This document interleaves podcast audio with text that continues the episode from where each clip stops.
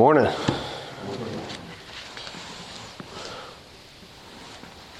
The big question where are we going next? Have any bets? Any side bets? Really?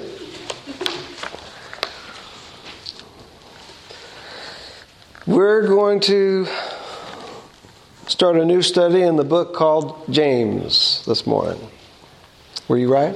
Really? Wow. Well, twice has the Lord spoken. James chapter 1. um, I, I was actually surprised. I thought I had preached through James before, but I have no record of it if I did, and there's no record on SermonAudio. So, um, James, sometimes called James the Just, this is not James the son of Zebedee.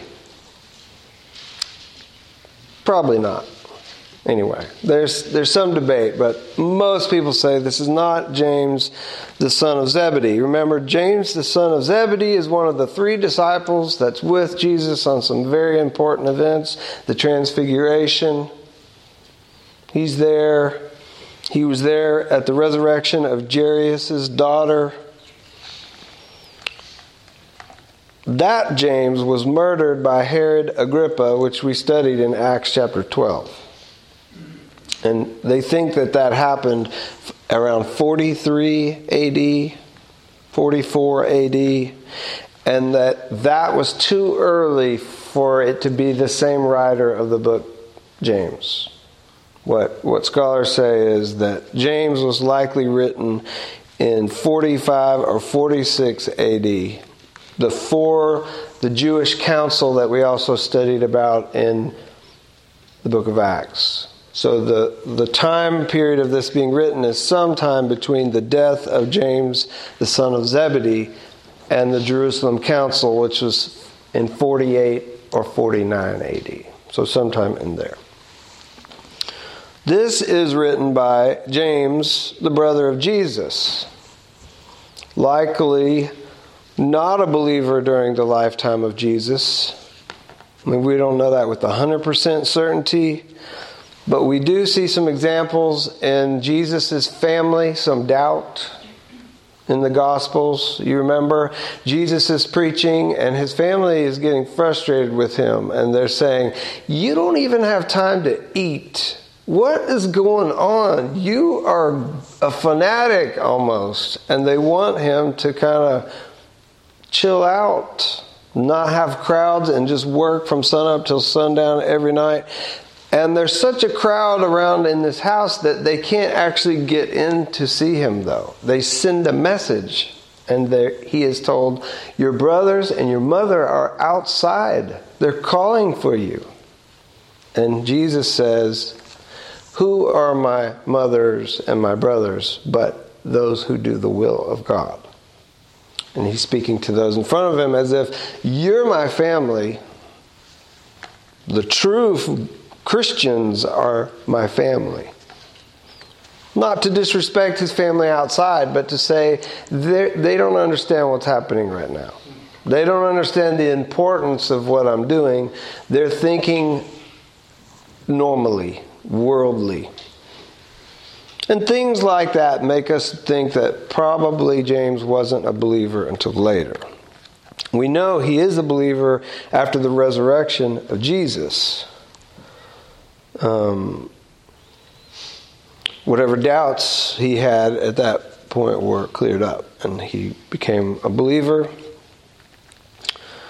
Um, and is actually one the probably the first bishop of the mother church in Jerusalem. James. If you remember when Paul came down from Antioch with questions about is circumcision required for salvation or not? Remember, Paul gave his account of how God had worked, and Peter gave his account, and James also says, Listen, that's what God's doing. We have to accept it. And he speaks on behalf of the Jerusalem church. James, a brother of Jesus, was eventually stoned to death and murdered Church historians tell us by scribes and Pharisees for his faith in Jesus and refusal to renounce him around 62 AD. So this is likely James, the brother of Jesus, not James, the son of Zebedee. And there's some other Jameses too. It's a, it's a common name in Judaism and in that part of the world. But the main point of the letter, you know, some books are very theological in nature, or they're written to um, to refute some sort of particular heresy. I think this book is more about um, encouraging Christians who are outside of Jerusalem to live out their faith in practical action. I mean, the teachings of this book have been very important in the history of the church. And James is probably, I would some commentators say it's either the second or third favorite book of Christians, especially in the New Testament, James. And so I think this goes right along, Eric, with what um, Greg has been telling us that we can talk about theology a lot, but we also need to talk about just how, and maybe more often, how are we living out our faith practically? How are we not earning our faith but showing it? Um, or to put it in the way James does, live out our faith in doing. Well, that's enough for now. Let's let's read. We'll read verses 1 through 18 this morning. James, a servant of God and the Lord Jesus Christ, to the 12 tribes in the dispersion. Greetings. Count it all joy, my brothers, when you meet trials of various kinds, for you know that the testing of your faith produces steadfastness. And let steadfastness have its full effect, that you may be perfect and complete, lacking in nothing. If any of you lacks wisdom, let him ask God, who gives generously to all without reproach, and it will be given him. But let him ask in faith with no doubting, for the one who doubts is like a wave of the sea that is driven and tossed by the wind. For that person must not suppose that he will receive anything from the Lord. He is a double minded man, unstable in all his ways. Let the lowly brother boast in his exaltation, and the rich in his humiliation, because like a flower of the grass, he will pass away. For the sun rises with its scorching heat and withers the grass. Its flower falls, its beauty perishes. So also will the rich man fade away in the midst of his pursuits. Blessed is the man who remains steadfast under trial, for when he has stood the test, he will receive the crown of life, which God has promised to those who love him. Let no one say when he is tempted, I am being tempted by God. For God cannot be tempted with evil, and he himself tempts no one. But each person is tempted when he is lured and enticed by his own desire. Then desire, when it has conceived, gives birth to sin, and sin, when it is fully grown, brings forth death. Do not be deceived, my beloved brothers. Every good and every perfect gift is from above, coming down from the Father of lights, with whom there is no variation or shadow due to change. Of his own will, he brought us forth by the word of truth, that we should be a kind of first fruits of his creatures. Amen. So the greeting, somewhat normal Paul, uh, excuse me, James, a servant of God and the Lord Jesus Christ. I don't think he's calling the Lord Jesus Christ God here, even though he believes that, but I think he means the Father. Greetings, a servant of God the Father and the Lord Jesus Christ. to the 12 tribes in the dispersion. So the dispersion would refer to Jews who were outside of Jerusalem, scattered because of persecution or various reasons. He's writing them this letter. He identifies himself. I am a servant of God and the Lord. Really, when he adds, I, know I've said this a million times, but don't read over Christ like it's Jesus' last name. It's not his last name, Jesus Christ. It's a title, anointed one, Messiah. When they use it, they're they're trying to communicate something. And what are they trying to communicate? That he is the Messiah, the anointed one, the king. I'm a servant of God and King Jesus, is what James is saying in his greeting. The anointed one. And he's writing to the 12 tribes, the scattered tribes, what we would call, and what I think he means is the new Israel of God. Inclusive of Jews, inclusive of Gentiles, but using that same language from the Old Testament, the 12 tribes, the priests would have the 12 stones of the tribes. Jesus called 12 disciples.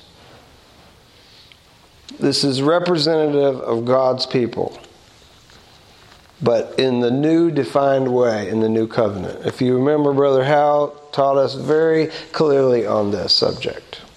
He's not a Jew who is one outwardly.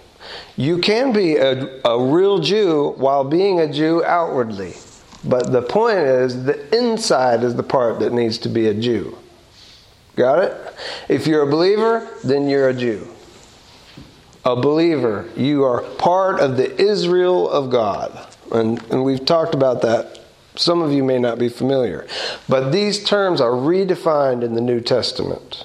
The church is Israel, the believers are Jews, the non believers are the wicked, and really those who will be cast out. We can talk about that more at another time. But I think he's talking to the 12 tribes, various groups who are meeting, probably Jewish Christians, but I don't think it's excludes, uh, excludes others, but probably to Jewish Christians. Um, so, so he says to the 12 tribes, greetings. And then he jumps right in Uh, with a discussion of enduring trials. The subject comes up a few times in James.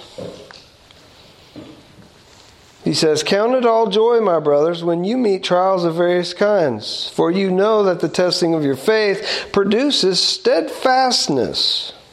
And let steadfastness have its full effect, that you may be perfect and complete, lacking in nothing. Listen, we need help in this area. Trials are not something to in- discourage us, even though they often do because we're immature and weak and we need to grow up. And actually, we should be thankful for the trials because they're actually helping us to grow up. The Bible says, if we understand it correctly, that trials toughen up your faith. You toughen up your faith. Your faith needs to be toughened up. You ever hear kids, they fall, little bitty fall, and they cry, cry, cry, and you say, You need to toughen up. Get up. Rub some dirt on it. Come on. Your faith needs to toughen up. And I hope you'll listen to it and not be prideful and say, mm, Not me. I could do without the trials. My faith is already tough enough. Don't do that. Trials, James says, gives us steadfastness in the faith, which is what we desperately need as Christians, isn't it? Don't we need steadfastness in the faith? Isn't that like almost the only thing we need? Is steadfastness in the faith? I mean, if we lose everything that we've ever had and loved, but maintain steadfastness in the faith, we will be in the presence of God with, for eternal life. Amen. I mean, you think Job was rewarded and blessed in the end? We have great promises that have been promised to us by God who does not and cannot lie. But your faith needs to toughen up. It needs steadfastness. Without it, you, you won't persevere to the end. Jesus taught about this that faith requires perseverance. Quote, they then they will deliver you up to the tribulation and put you to death, and you will be hated by all nations for my name's sake. And then many will fall away and betray one another and hate one another. And many false prophets will arise and lead many astray. And because lawlessness will be increased, the love of many will grow cold. But the one who endures to the end will be saved. Matthew 24 9 through 13. Does your faith need steadfastness? Of course it does. And guess what? Trials bring about steadfastness. I know I often tell y'all stuff about farming, but a lot of times little plants that you grow inside and then you, you put them outside, they're not ready to go full time outside. The wind will just blow them over and they're dead. They won't recover. You have to kind of push the stem around a little bit for a few days and toughen them up a little bit and get them ready to be out in the elements. Your faith needs to be ready, and trials are the way that is going to accomplish it. You know, quote, the testing of your faith produces steadfastness, and let steadfastness have its full effect, that you may be perfect and complete, lacking in nothing. The steadfastness will harden up your faith where you've got no problems. Your faith is a rock. That's James's point. He's repeating the teaching of Jesus perseverance and endurance in the faith. It, listen, it is not the path of ease. No, it's not. It is a difficult path, is it not? This is the teaching of Jesus. Enter through the narrow gate. Wide is the gate, and broad is the road that leads to destruction. Many enter through it. The point is, it's super easy to go through that gate. There's, it's a 10 lane highway and they're all going through the speed limit is very fast. There's no traffic jams just right into the road to the gate that leads to destruction. But listen to the words of jesus. Small is the gate and narrow the road that leads to life and only a few find it. Does that sound like an easy path or a difficult path if you were going to go on a hike and I said, be careful on that path because only a few people find the way back on that path, would you still take it? I mean, we are taught in Christianity to count the cost first and to know this path is not going to be easy, but it's a good path. It's the path that leads to life. It's a narrow path, it's a path that's filled with trials and testing, but it's a good path that leads to everlasting life. So if you know that from the beginning, you're Christians, you know from the beginning that Jesus said, This road is not easy. In fact, if you follow me, well, guess what? They killed me and hated me and dishonored me and treated me disrespectfully on numerous occasions, what would you think they're going to treat you better? Impossible. They will treat you like they treat me because you follow me. If you know that at the beginning and you still decide to follow Jesus and take that road, then you should know there's going to be trials on that road. Do you know there's going to be trials on that road? Have you experienced those trials already?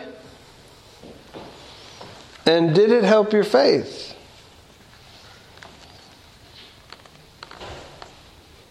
What you need, You need battle tested. You need strong faith, and trials will bring those bring that to you. Verse 5, 5 through 8, prayer is also a vital part of the faith. We need steadfastness and we need prayer.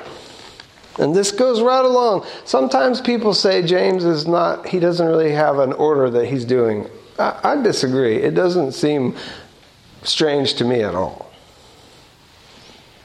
Are you in a tough spot and you don't know what to do and you're experiencing trials? Well, guess what? Verse 5. If you, if you need help, pray. While you're going through this, and this trial is toughening up your faith, and you lack wisdom on something and you're not sure, pray. Ask God for wisdom. Say, I'm not sure. I don't know what to do. God, will you help me? Will you help me? But listen, prayer is not easy either, is it? I mean, no offense by this. I recently had a talk about when you say no offense, you're about to offend somebody. I hope that is not the case. I'm going to speak about the church generally in the United States. Which is more important, an ice cream social or a prayer meeting? This is very obvious answer, right? Prayer meeting.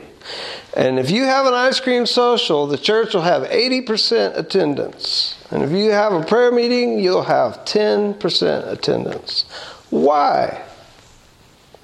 Without saying, well, because all the Christians are bad. Because it's hard, that's why. Prayer is hard. It's not easy, it's hard. It's easy to eat ice cream. Prayer is hard. You think it's easy to be a priest? It's easy to be a priestess for the Lord God Almighty? You're, you're wrong if you think it is. It's not easy. It's a blessing, but it's not easy. Prayer requires faith. Our times, you know, our faith is sometimes weak and sometimes we lack faith. But James is wants to clear something up right away. Verse 6, let him ask in faith with no doubting. He's clearing it up right away. You need help? Pray to God, but don't you dare doubt while you're currently asking him to help you. It's a bad thing. Can we just get it out of the way? Yes, our faith is weak and we need to grow up. But when you pray, you need to believe that God hears and answers prayer. Don't timidly pray and ask God and say, I don't know if He's going to do it. Is He even listening? I'm not sure. Don't pray that way. James teaches us that is wrong. It seems like humility, but I disagree. What it is, it's a lack of faith. When you pray, you must believe that God's going to answer. Verse 6 Let him ask in faith with no doubting. For the one who doubts is like a wave of the sea that is driven and tossed by the wind. That person must not suppose he will receive anything from the Lord. He's double minded, unstable in all his ways. James says doubters, in the context of prayer, shouldn't expect a response. Is prayer easy? It is not. We have many doubts. Prayer requires faith, prayer requires steadfastness. James says, The one who prays and doubts at the same time, that's a double minded man. He's asking God for help because God has the power to help, but he doesn't actually believe God can or will grant the request. They're double minded. Would you dishonor the Lord and doubt his promises while you pray to him? Can you imagine? If you have whoever's the most respected person for you in your life and they promise you something, but you don't believe they're going to actually do it. It would dishonor them and say, Why would I lie to you? Well, God, why would He lie? Even if He could, He wouldn't. But we know from the scriptures it's impossible for God to lie. If He says, I will surely bless you, I'll surely answer you, the prayer of the persistent widow, He taught that they should always pray and not lose heart. He says, if the unrighteous judge gave in, you think I'm not going to answer your prayers? Of course I will. And speedily, the text says. Speedily. James wants the church and the, the 12 tribes scattered to be single minded, not double minded. Single minded. Pray for help and believe that God will help because He's promised to help.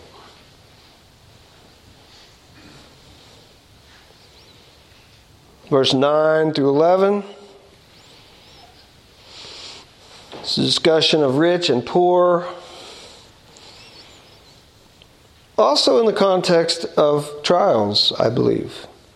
Poor people are very familiar with trials, right? And rich people, too, actually have a lot of worries. The, the Bible says that, doesn't it? As riches increase, so does worry. They're trying to figure out how to put an alarm on it, how to lock it up, how to block it, how to make sure they don't lose it. You know, you remember? You guys know that? When you didn't have much, you leave your car unlocked. What are they going to do? Are they going to take it? Who cares, right? Now you're you, you got some stuff in there. You don't want to lose it. You got to lock it up. Did you lock the car? Did you close the garage? You ever have that happen? You wake up and the garage is open. You're like, oh man. Let the lowly brother boast in his exaltation, and the rich in his humiliation, because like a flower of the grass, he will pass away. So I think James's point is being rich or poor, it can draw our minds and our lives away from God. And we can worry, we can doubt, we can focus on worldly things. That's not good. That's not that's not single-minded. That's double-minded. It's double-minded. James is saying, Poor people, don't worry. God's going to exalt you. You will be resurrected from the dead. Don't you understand how awesome this is? Let the lowly brother boast in his exaltation. The rich man, you would do well to remember that your life is a vapor, which is very interesting. You just mentioned it this morning about your coworker. You don't know. But both are called to endure in the faith and keep the right perspective that we're to be single minded in the faith, not double minded. Verse 12 through 15, James returns to the trials discussion and the need for steadfastness. 12 Blessed is the man who remains steadfast under trial. For when he has stood the test, he will receive the crown of life, which God has promised to those who love him. The crown of life is the crown of finishing the race, victory in Jesus. Victory. It's a crown of life which God has promised to those who love him. Let no one say. So he's the discussion is still trials. He's like, now listen, make sure you understand this correctly. Trials are helpful to your faith, but don't say God is tempting me. James like, that's not what's happening. He doesn't tempt. He's not tempted. James says, the temptation is coming from you, not from him. Verse 14 Each person is tempted when he is lured and enticed by his own desire. Also discussed this morning in Bible study, right? From within, Jesus said, which is more important, to clean the outside of the cup or the inside? And it's an obvious answer. If y'all remember, was it Roy that I did this with? I can't remember. Years ago, I had one, I had the kids take two styrofoam coffee cups and put dirt all over the outside of one of them, and then all on the inside of the second one. And I asked them, which one, which one would you drink from? It's obvious answer, right? The inside is more important than the outside. And Jesus said, what, what's on the outside isn't the problem. It's what's on the inside that's the problem. Each person is tempted when he is lured and enticed by his own desire.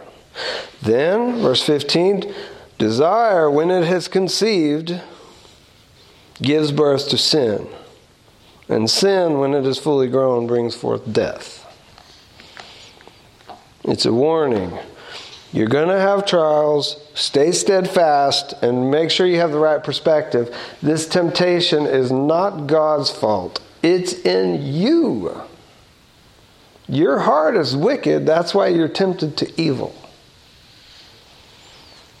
You know, when we pray, Lord, lead us not into temptation, we're not praying, Lord, please don't tempt us. That's not what we're praying. We're saying, restrain our own evil hearts from falling into sin.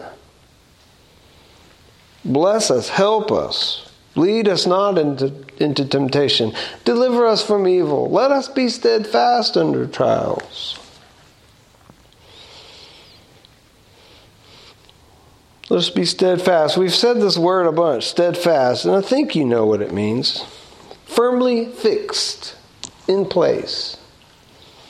Sometimes when there's a storm, they'll say, make sure you fix your umbrellas or your chairs or things that'll fly away fix them, or steadfast, not subject to change, firm in belief, determined. If you haven't or don't remember this message from Edward, it's a blessing. The power of a fixed mind to decide I'm going to do it and to be steadfast in that statement is very powerful, especially as it relates to the Christian faith. James says, Blessed is the one whose faith is steadfast and fixed and immovable, because perseverance in the faith ends in eternal life.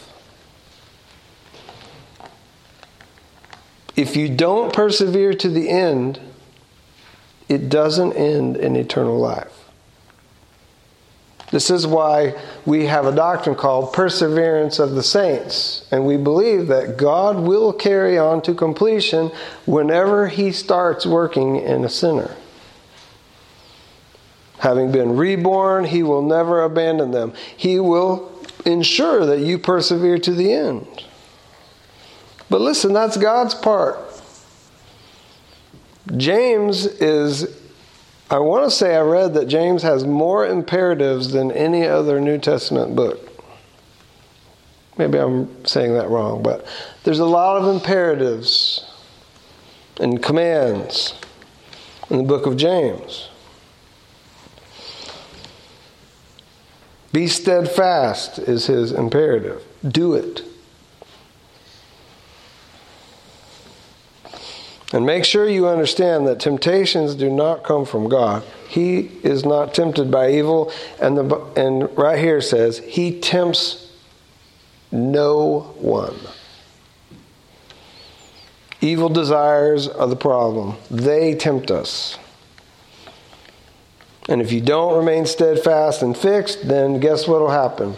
It's you. There's a your evil desires have set a snare for you and you're going to get caught by it if you don't remain steadfast.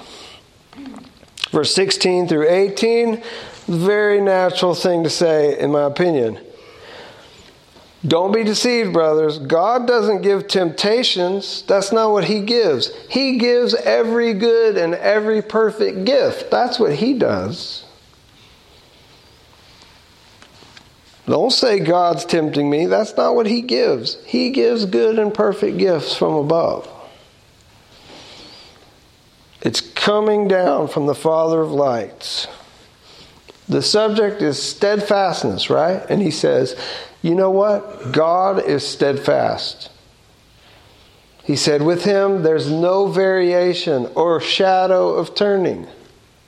Have you thought about this before? If you think about a sundial, as the sun's position in the sky moves, the shadow moves, right? That's how you know what time it is.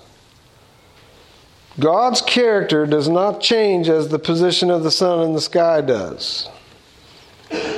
And as the shadows change throughout the day, that's not what God does. There is no shadow of turning. He gives good gifts. He's going to continue to give good gifts. He's going to continue to bless. He's the same. He's not going to change. There is no variation. Verse 18 Of his own will he brought us forth by the word of truth, that we should be a kind of first fruits of his creatures. Does God tempt? James says, no, no, no, no. He's not tempting, He's blessing. He brought us forth. He called us out of darkness into light. He saved us. In his context, he's speaking to really, right, first generation of Christians. God called us to be a kind of first fruits of his creatures. We're way, way, way removed from the first generation of Christians, right? I don't know how many. If we could do the genealogy, how many generations? Wouldn't that be interesting to see? Maybe we'll be able to see that at some point in the kingdom of God. How did, which you know, this guy told me, but who told him? And who told him? And who told him? And who told him? All the way back to the time of Jesus. It'd be very interesting to know how many generations. Well, that's what we got today. Consider it joy when you experience trials. You know, I'm not saying that we should um, seek them. But they come, and when they come, if you have the right perspective, you can say, This is going to be tough, but it's going to strengthen my faith. And my faith actually needs to be strengthened. And God's going to be with me during that time. And as I lack wisdom and I need help, I'm going to pray. And, and I'm going to pray in faith. I'm not going to pray doubting. I'm going to pray in faith.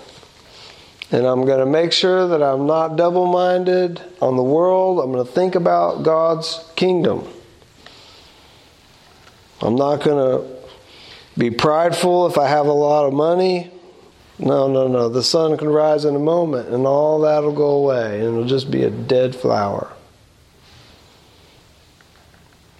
I'm going to remain steadfast under trial. I'm not going to blame God for temptation. That's me. I'm going to praise God because He gives me every good and perfect gift from above and called us into faith.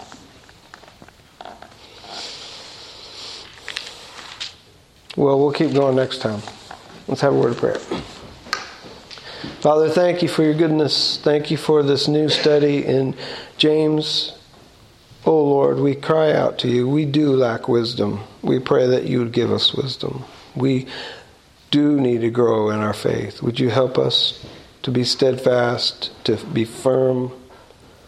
Father, help us to understand these things that we've read, that we um, would honor your name, not dishonor your name, but that we would honor your name, and that we would have a right understanding of your character. You bless. You are the same yesterday, today, and forever. Oh Lord Jesus, please help us. Help us as we have lunch together too and spend the rest of our day together. We ask in Jesus' name. Amen.